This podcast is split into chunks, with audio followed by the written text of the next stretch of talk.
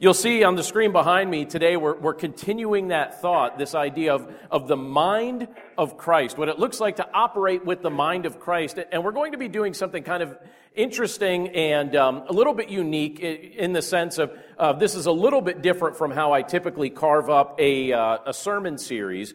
But the text we're going to look at today is from 1 Corinthians chapter 2. We're going to start at verse 6 and I'll read down to verse 16. We'll spend most of our time today focused just on verse 6.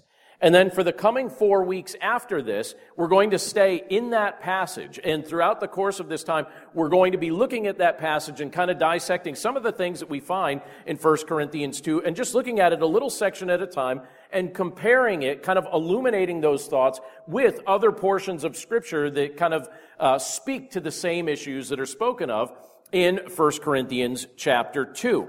And what we're going to see today in particular as we look at verse 6, as we kind of highlight that, I'll read that whole section. But again, we're going to highlight verse 6. And we're going to be talking about the fact that Scripture tells us that we've been given wisdom that transcends this moment in time. That part of the gift of having the mind of Christ, as believers in Christ who have been given the mind of Christ, as Scripture says, we've been given wisdom that transcends this moment in time. So if you would take your Bibles and turn with me to 1 Corinthians chapter 2. And like I said, we're going to pick up at verse 6. I will read down to verse 16, and this is a, a, a, section of scripture we're going to be well familiar with over the course of the coming weeks. But today we'll, we'll pick up at verse 6, 1 Corinthians chapter 2, starting with verse 6, and I'm going to read down to verse 16, and then we're going to be looking at some complementary scriptures as well. This is what it tells us. Yet among the mature we do impart wisdom, Although it is not a wisdom of this age or of the rulers of this age who are doomed to pass away. But we impart a secret and hidden wisdom of God, which God decreed before the ages for our glory. None of the rulers of this age understood this, for if they had, they would not have crucified the Lord of glory. But as it is written, what no eye has seen, nor ear heard, nor the heart of man imagined what God has prepared for those who love him. These things God has revealed to us through the Spirit, for the Spirit searches everything, even the depths of God. For who knows a person's thoughts except the Spirit of that person which is in him? So also, no one comprehends the thoughts of God except the Spirit of God. Now we have received not the Spirit of the world, but the Spirit who is from God that we might understand the things freely given us by God. And we impart this in words, not taught by human wisdom, but taught by the Spirit, interpreting spiritual truths to those who are spiritual. The natural person does not accept the things of the Spirit of God, for they are folly to him, and he is not able to understand them because they are spiritually discerned. The spiritual person judges all things, but is himself to be judged by no one. For who has understood the mind of the Lord so as to instruct him? But we have the mind of Christ. Let's pray.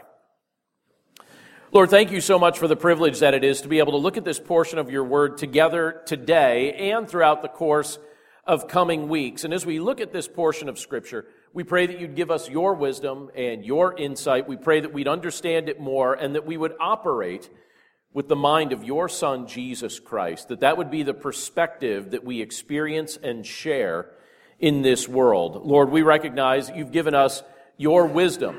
We recognize that the wisdom that you supply, it transcends this moment in time. And Lord, we pray that we would understand this concept as we look at this portion of Scripture from 1 Corinthians 2, but as we also look at some of the Scriptures throughout your Word that help us understand this concept with a lot of clarity and, and in more fullness. And so, Lord, we pray that you just help us uh, to internalize these truths and live them out in the context that you allow us to live in right now. And we pray this all in Jesus' name. Amen. So, One of the greatest blessings that you and I possess as followers of Jesus Christ is his wisdom and his mind. And that's not something that we should consider insignificant. It's actually very significant because it impacts how we perceive life.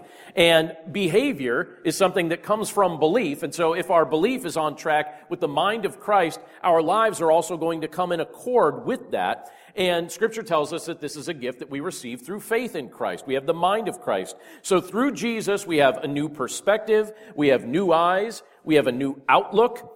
And there are things that we're being divinely equipped to understand that the unbelieving world cannot understand. And we saw that even as we looked at this portion of scripture that I just read for us a moment ago. You understand things that the unbelieving world is not capable to understand. Until our eyes and our mind is open uh, with the mind of Christ, these are things we don't naturally understand.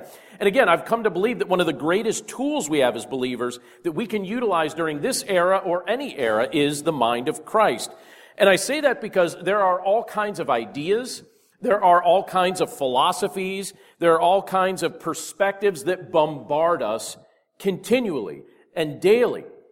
And sadly, one of the things that I've noticed, and one of the things that have, that's actually prompted me to spend just a few weeks on this specific subject, is the fact that at times I've been noticing that even believers can at times become almost like enticed by worldly perspectives in such a way that they start adopting a worldly mindset into their lives that isn't biblical. It doesn't hold up to the light of Scripture. But yet they adopt it as if it's true because they just hear that same message over and over and over again. And the culture keeps pounding things into our heads, and I hear the same things over and over and over again. And I think to myself, all right, does this align with the teaching of Scripture. And sometimes, if you hear things enough times, you start treating false things as if they're true. And so, this is a particular era where I think we need a lot of discernment. I think you need this during any era, but I'm seeing certain ways in which that's tested right now that make me think, all right, it would be helpful for us as a church family to focus on the nature of what the mind of Christ actually means and what Scripture is talking about in regard to the wisdom that the Lord supplies to us through uh, this gift. Christ enables us to see things more clearly when we walk with Him, when we listen to the voice of the Holy Spirit, and when we embrace the counsel of His Word. And in 1 Corinthians chapter 2, verse 6, which we just read a moment ago, this statement was, was made. I'm going to reread that verse. It tells us, Yet among the mature, we do impart wisdom, although it is not a wisdom of this age or of the rulers of this age who are doomed to pass away. So the questions I want to ask are these in relation to this. What does it look like for us to utilize the wisdom of Christ that transcends the mixed up perspectives of this era of history? What does it look like to utilize that wisdom? I think there's several key things that were shown in Scripture that can help us navigate this confusing time and, and, and adopt this perspective that Scripture is speaking of here into our lives. And I want to show us a few things, and I hope it'll be helpful to you. So I'm going to have you guys advance me to the next one here. Is it cooperating for you? There you go. All right. So the first thing is this Scripture tells us that the wisdom from above outshines the wisdom of this world. The wisdom from above outshines the wisdom of this world. Look at what it says in James chapter 3, verse 17. It says this but the wisdom from above is first pure, then peaceable, gentle, open to reason, full of mercy and good fruits, impartial, and sincere. So think about what James is saying in, the, in just that, that brief verse, as he's giving us a picture of the fact that the wisdom from above outshines the wisdom of this world. Godly wisdom outshines worldly wisdom. James was stressing that in his brief letter to believers during the, the first century there. And that's something that we benefit from understanding as well. And there are many ways that the wisdom from above can be described, but some of the ways that James describes it here is, is being peaceable and open to reason. So focus on those words with me for just a second. That the wisdom from above is peaceable and open to reason. But that's not always a, a perspective that we see embraced by this world. And I had a very clear moment that opened my eyes to this in a fresh way as we were driving back from our vacation. So it was a seven hour drive, really eight hours when you factor in stops. And so obviously you know you're going to have at least one gas stop along the way. And so at just about the halfway point, we made a stop at a gas station. And um, as, as we're stopped there, I'm pumping the gas. And everybody stepped out of the van to go inside to the convenience store there and either get a little something or use restrooms or do whatever they wanted to do. And as I'm pumping the gas, I finished pumping the gas just a moment or two before everybody started loading up in the van. So I put the, the pump back on and I get in the van and I see my family one at a time start walking out from the store to the van. And the guy, the, a guy pulls in behind me and starts beeping at me to clear the pump. Now, I don't know what happens inside of you when somebody does that to you, but that's a moment where I have to admit the car goes in park, the emergency brake goes on, you know, and it's like my arms cross, you know, it's like, what are you doing? You know, I'm watching my family walk to the car. I've got a guy behind me beeping. And then as they're getting into the car, the guy gets out of his car and starts screaming at me. Like he, he kind of puts his arms out like this, and he's like, What's the deal, man? And I'm like, The deal is I'm letting my family get in the car before I pull out because that's courteous and you're rude. And, uh, and so I'm sitting there and, you know, letting my family load up, and he literally comes up to my window and he starts yelling at me. And, he, and like my family's looking at this taking place, and I'm like, I don't know what this guy's deal is. And in my mind, I'm thinking, so sometimes I'm really good at snarky comments, and I'm thinking, do I make this blow up more or do I de escalate it? And I'm not going to lie to you and pretend that some snark didn't come out. Because a little bit did. But in my mind, I was like, don't make it worse, John. You can make this much worse. Don't make it worse.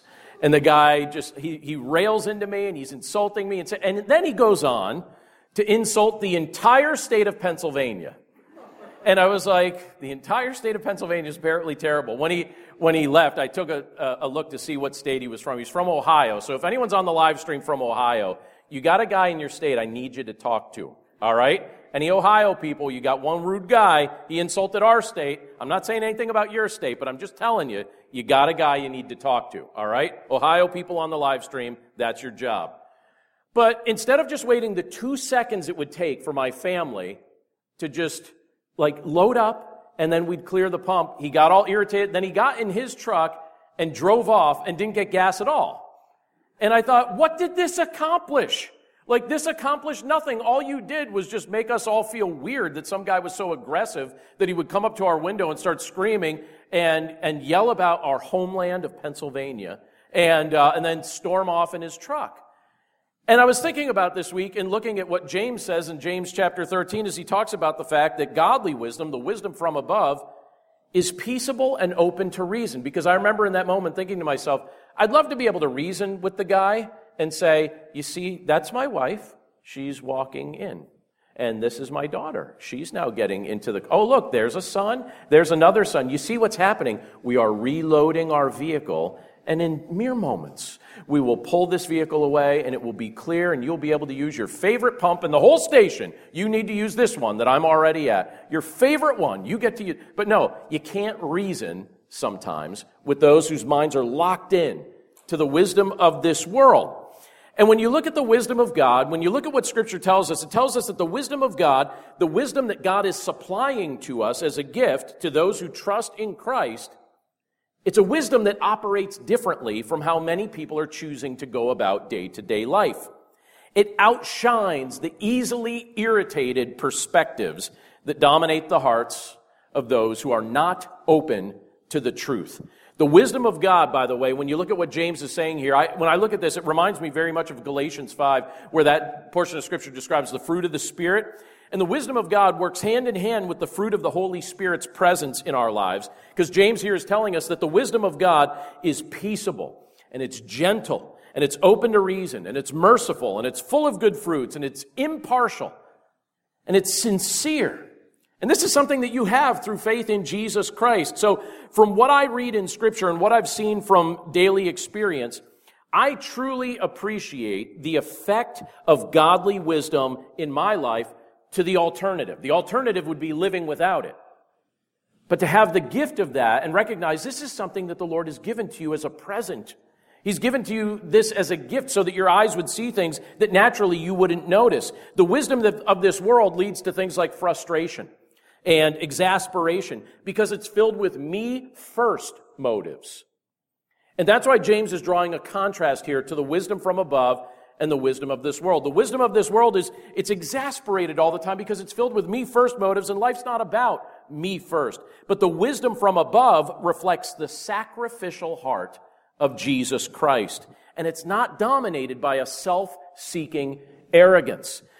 The wisdom from above outshines the wisdom of this world. Something else that Scripture points out that I want us to notice is this, and we'll see this from a very well known portion of Scripture from Proverbs chapter 1.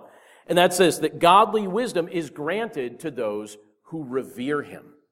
So if you revere the Lord, Scripture tells us that godly wisdom is granted to you as a gift. Look at what it says in Proverbs chapter 1, verse 7. There it says this The fear of the Lord is the beginning of knowledge.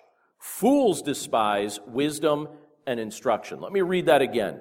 The fear of the Lord is the beginning of knowledge. Fools despise wisdom and instruction. Now, there's several proverbs that I think fit into the category of best known proverbs, and I believe Proverbs chapter 1 verse 7 is one of them. Is this a proverb that you've been familiar with for some time? Looking around, I'm seeing some yeses, maybe some nos. Okay, that's fine.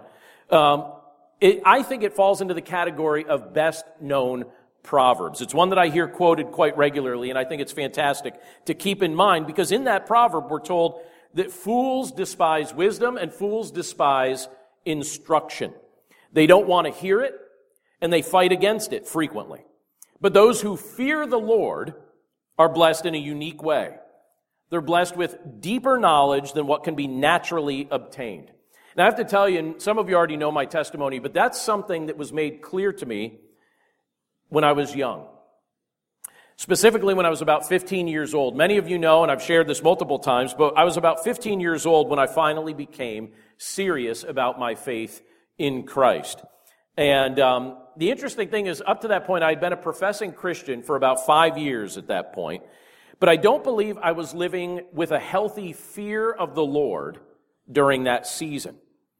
So, that five year period of time from when I had professed faith in Christ to actually when I started taking my faith in Christ a bit more seriously. I feel like in that in between time, I, I, truly didn't understand this concept of the fear of the Lord. And so as a result, ignorance and immaturity continued to just persist in my life. And then the Lord helped me to understand and help me to see what it meant to fear him like this scripture describes. Now, admittedly, the concept of fearing the Lord, that probably doesn't sound all that appealing. Particularly, you know, and I don't know where, where everyone is here on their, their, their journey of faith in Christ.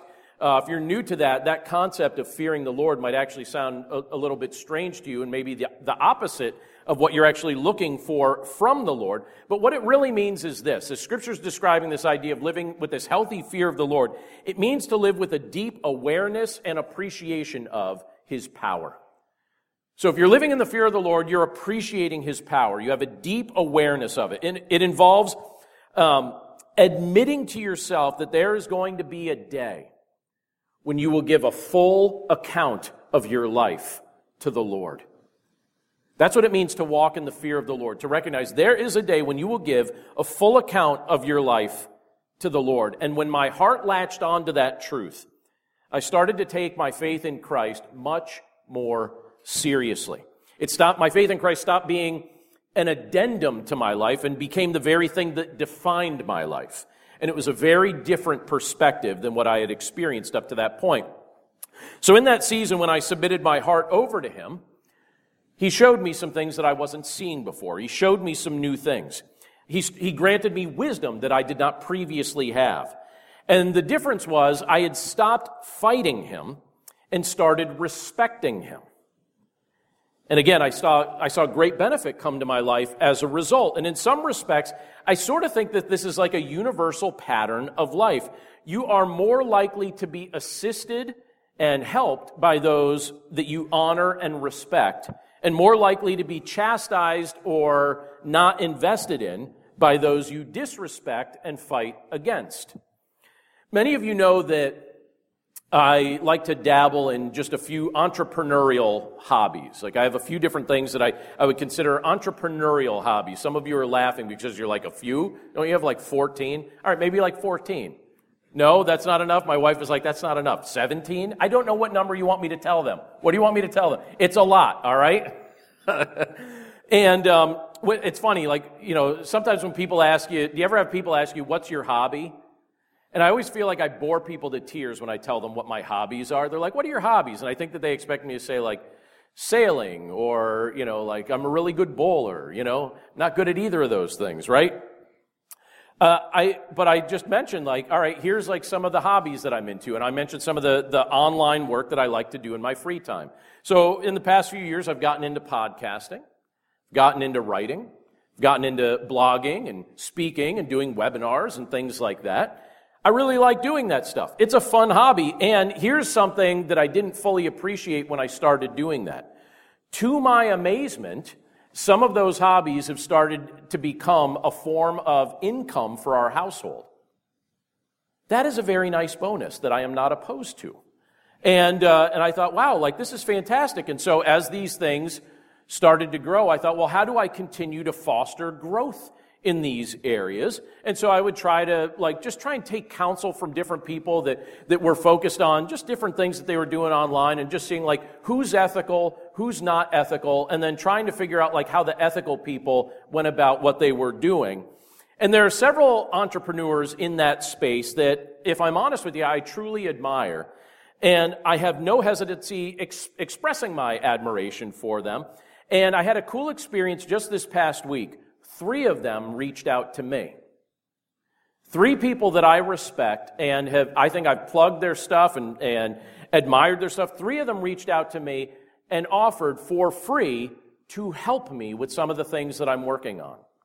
And I said to the one, I, I, said, all right, like you've been super successful with the things that you're doing. I said, do you realize like you could charge for this kind of advice? Like you're giving me advice here that is like invaluable. I said, you could, you could be charging, you're doing this for free and you could, and, and the comment was, oh no, I do charge for this. I charge a lot for this. And I was like, oh, okay, well, I felt doubly blessed that I was being given this advice for free. And basically, like in a nutshell, as I was thinking about it, I thought, all right, apparently since I showed them respect, they blessed me with the gift of their knowledge. And so there are a few things now that I know and will implement that I learned from them, but they blessed that as like a gift out of the fact that they recognized that I was following their stuff and really respected what they were doing. Now, admittedly, I think it's very easy to value something in this world that improves your income. Right? I think just naturally speaking, if you, you know, if you feel like the pressure of, of taking care of a family and, and providing income for your household and all of that, when something improves your income, it, it's very easy to value that.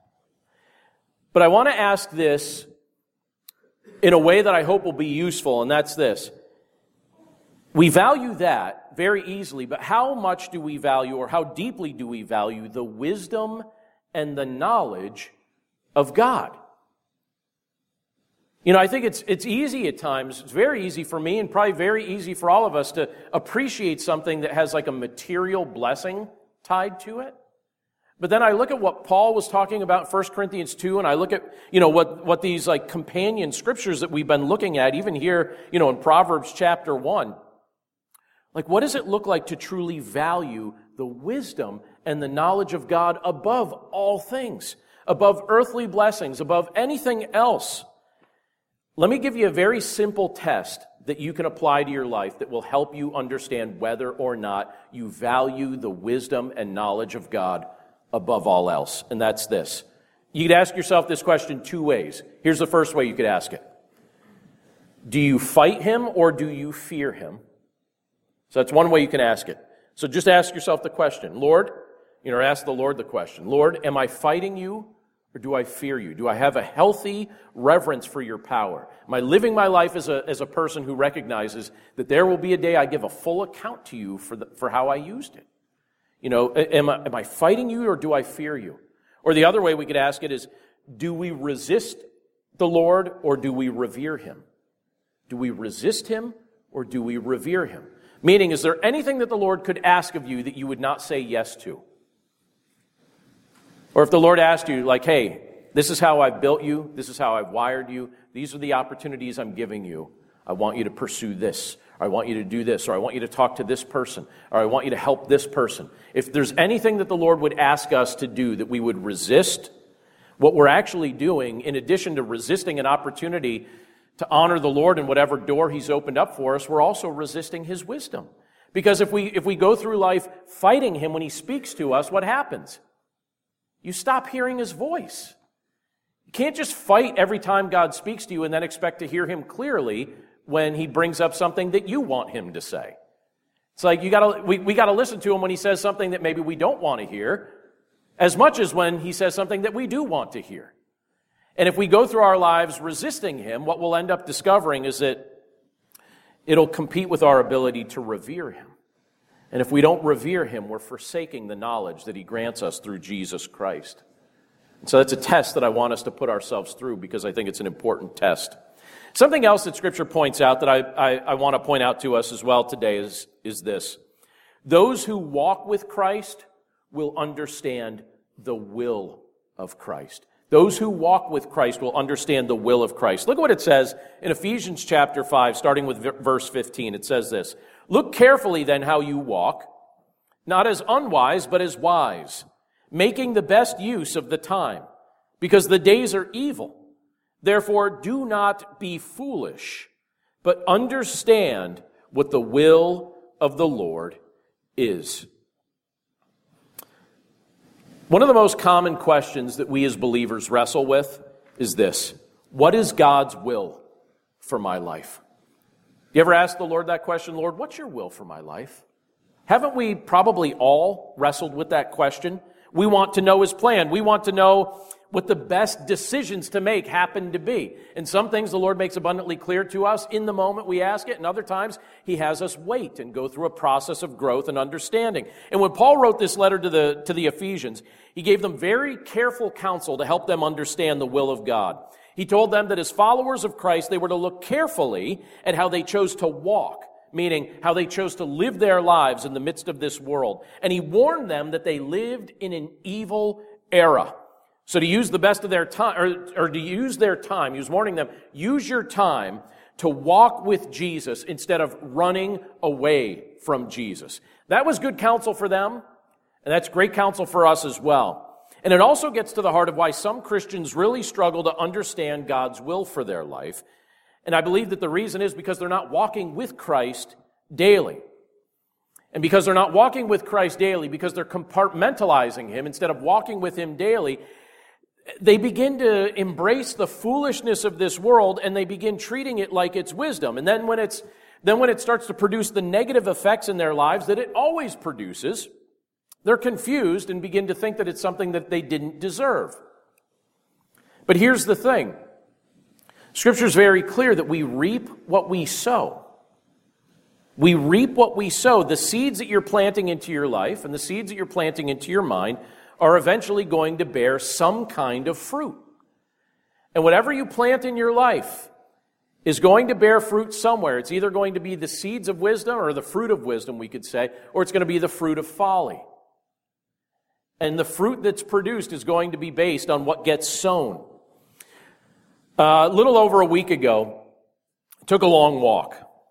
And as I was walking, I was listening to an audiobook the whole time. And it, and it was actually one of those rare treats where the audiobook I was listening to was narrated by the author who wrote it, which is nice. I, I, tend to like that better. And by the time I was finished with that walk, and by the time I was finished listening to that portion of the book, I felt like I knew the author personally because I'd been listening to his voice and I took a long walk with him, essentially. And I think that our walk with Christ is very similar. The longer we walk with him and the more accustomed we grow to listening to his voice, the better we come to know him. Those who walk with Christ will understand the will and the mind of Christ better than those who spend their lives running from him. And that's why the apostle Paul was trying to encourage the church at Ephesus. You know, walk with the Lord in this way. Walk in such a way that you honor the Lord with your life. Walk in such a way that you don't embrace the evil attitudes or mindsets or philosophies of the age in which you were born. And there's one last thing that I want to point out today is we're just, you know, early in our series of talking about the, the, the mind of Christ and what it looks like to have wisdom that transcends this moment in time. I believe that Jesus will speak his wisdom, his undefeatable wisdom, through you. Now, why do I believe that? Well, look at what it says in Luke chapter 21, verse 15. There, Jesus was talking to his disciples and he said this For I will give you a mouth and wisdom which none of your adversaries will be able to withstand or contradict.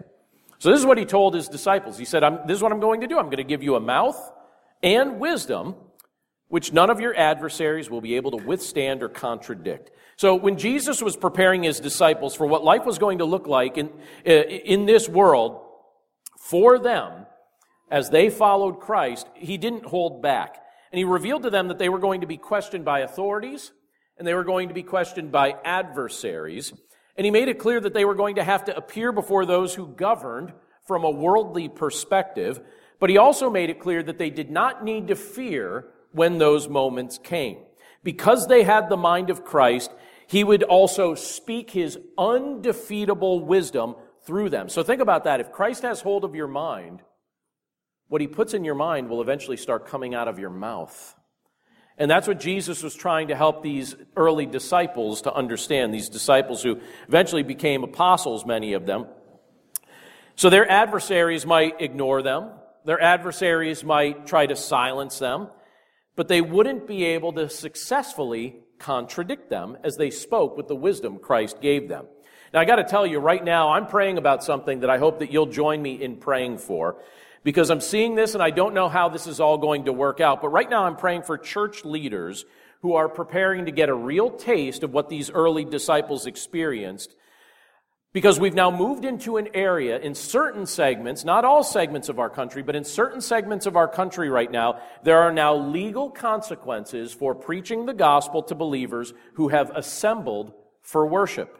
I don't know if you're following any of this on the news, but um, you know, I, I, saw this in particular. Many of you are familiar with John MacArthur. Do you know John MacArthur? Probably some of you even have like the MacArthur Study Bible, stuff like that. Well, he was told very clearly, listen, you may be fined or arrested if you continue to preach on Sunday mornings to your assembled congregation. And he's like, well, I wondered if it might come to this. And if so, you know where to find me. And so he's continuing to preach the gospel. And he actually put something out online, and I read it, and I thought it was a very articulate statement. I shared it on my blog a couple days ago after I read it. It was written by him and the elders of his church, and they put it out together understanding the role of government, and government has a role. You know, the Lord's established government to restrain mankind's sin. I'm not saying government doesn't have a role, it absolutely does. But there's a line that's not supposed to be crossed. And Christ is Lord of the church, not Caesar. That's kind of the theme of what he put out there. And I read through that. I thought it was very articulate, and it's being written by a group of people that are under intense pressure. Oh, also, by the way, they may have the utilities to their properties cut off if they continue to meet. I don't know if you saw that. The power and the water uh, to churches is going to be cut off in the city of Los Angeles if they continue to meet. That's interesting. I always wondered if we'd ever see this sort of stuff. Now, we're not seeing it right here in Pennsylvania yet. Will we? We might. I don't know. I hope not. I sure hope not. But he put out something and he invited other pastors throughout the country to sign it if they stood with him. So I just want to go on record and say I stand with him completely. And I sign my name to it and I want to be public about it. I put it on my blog and I'm saying it here for the live stream and I'm saying it for our congregation. I will never, ever, ever listen to anyone that tells me not to preach the gospel to an assembled group of believers because I believe that contradicts the mission that the Lord's given to me as a pastor and to you as a church, and I am willing to suffer any consequence that may ever come to me because of that. And I'm not afraid of that, even though I hope that it doesn't happen. But now that I'm seeing people that I've respected for years dealing with it, and I always wondered if I'd ever see that in my lifetime, and now that I'm seeing it, I'm like, all right, there it is. In our country, I can't believe it's happening, but it is happening. And because it's happening, I come back to a portion of scripture like I just read for us from Luke chapter 21. And what did Jesus tell his followers? It's going to happen, so don't be surprised. But here's the thing He says, when it happens, you don't have to worry about it. You don't have to worry about it. The outcome is in the Lord's hands, and He'll give you the words to speak. And in those moments when you're tested, you know what the cool thing about being tested is? It's not really a moment to be a wise guy, even though I'm always tempted to be a wise guy in moments when I'm tested. Because I think I say some funny things sometimes. And sometimes I'm the only one that thinks they're funny, and I make a situation worse, right? And I look at that, but I think to myself, okay, in a moment when you're tested like that, here's one of the benefits that comes from it. You get to testify to your faith in Christ in a context where people are listening. And they're listening and they watch what you're enduring. And so I appreciate our brothers and sisters throughout the centuries who have boldly spoken when they were put under pressure. I appreciate our brothers and sisters in Christ who, are, who right now are being willing to be bold and gracious. They're being gracious too, which I appreciate, under pressure. And I think to myself, look at, again, what did Christ say? I'll give you the words to speak. I'll give you a mouth, and I'll give you wisdom. And a lot of times in those contexts, too, he also gives people ears to hear in a moment like that. Because it's not when everything's just flowing nice and easy that people pay attention, it's when you're being tested, the ears and eyes tend to open. The wisdom of this world, let me say this as we wrap up. The wisdom of this world is paper thin. It changes all the time. And while it proposes to be wise, it's usually foolishness dressed up in a new outfit. Jesus will help you see through it. And as he clarifies his truth to your heart, I believe he'll also enable you and me to be the mouths that he speaks through and he'll speak with his wisdom. We have the mind of Christ, and his wisdom transcends this moment in time, and he's inviting us to begin using his wisdom. And I think there are moments where we're going to have to really, really rely on that. I think right now, if I could just request this of you, I would ask that you would pray for me specifically that I would use wisdom and not respond from the flesh when I feel tested, because sometimes when I'm tested, um, it can be very easy for me to respond from the flesh, and I don't want to do that. I want to respond in such a way that honors Christ. And I, I don't do that perfectly. And so I want to do that, I want to do that right. But I also want you to lift up any believer through the world right now that experience a time of testing. This is a time where we'll have the privilege to testify to Christ who lives within us. And he's going to create unique moments under some duress or under some pressure where we have the privilege to speak up. And I pray that we would do so gracefully and with mercy, but with seriousness and sobriety, and in such a way that we are never ashamed to testify to the goodness of Jesus Christ and how He's opened up our eyes to see exactly what we needed most. Let's pray. Lord, thank you so much for the privilege that it is to be able to look at your word together and to meditate on what you're revealing to us in it. Lord, you've given us your mind, and this is not a trivial or a casual thing. This isn't a small gift. You're allowing us to see and experience things from a brand new perspective. And Lord, we need that. We need that in every era that we're in, but Lord, there are unique tests that kind of confuse us a little bit right now. And so, Lord, we're very much in need of your help. We're very much in need of your wisdom. We're in need of your guidance and your direction. These are all things that we need from you. But, Lord, again, we also pray that you would speak with your power and with your clarity through us and to us, and that your name would be honored in the midst of it. Lord, this morning we want to lift up before you Pastor MacArthur. We thank you for the bold stand that he's taking for your gospel. We thank you for the reasoned explanation that he's given online for why he and their church elders have chosen to do so. So we pray for pastors and other church leaders throughout this country who feel a unique pressure right now not to be preaching and not to be gathering together with other believers. We pray that you'd give them your strength and your wisdom and your clarity to navigate this challenge. And Lord, if they experience painful consequences, we pray that they would do so as people who remember the examples that we're given in the book of Acts of what it looked like when the apostles dealt with these challenges and how they rejoiced that they were counted worthy to suffer for your name. And Lord, if that kind of mindset or, or that kind of tide works its way here into our state, Lord, I, I pray that you'd help church leaders right here locally and right here in our, our commonwealth to understand your will and live it out, and to know that their brothers and sisters in Christ are praying for them in the midst of it. But Lord, how wonderful it is that as people who have been given the mind of Christ, that you allow us to see beyond any moment we find ourselves in. That we can look at a moment and say, yeah, this is just for now. This is just a momentary inconvenience, a light and momentary trial, as your word calls it. Just for a moment. It's like a blip on the, in the record of history. And so, Lord, before we know it, there'll be a day when we're in your glorious presence for all eternity, and we look forward to that. You will restore all things. The things that weigh our hearts and our minds down now are not permanent issues. They're just temporary inconveniences. And we pray that as we, as we utilize your mind, that we would begin to see these things. Now, admittedly, Lord, these are things that have been weighing my mind and my heart down at times when I start to get caught up in a moment. Probably others gathered here today, others on our live stream could probably testify, yeah, there's definitely been things that weighed my mind and weighed my heart down. So, Lord, help us to see beyond it. You've given us your mind. Help us to see it all from your perspective and help us to be able to look forward to all the things that you have in store because you have good things in store for your children. And again, we're grateful that in the midst of everything we endure, you're present with us. And we're grateful today for your presence. We come before you with joy. We're grateful for all these things in Jesus' name. Amen.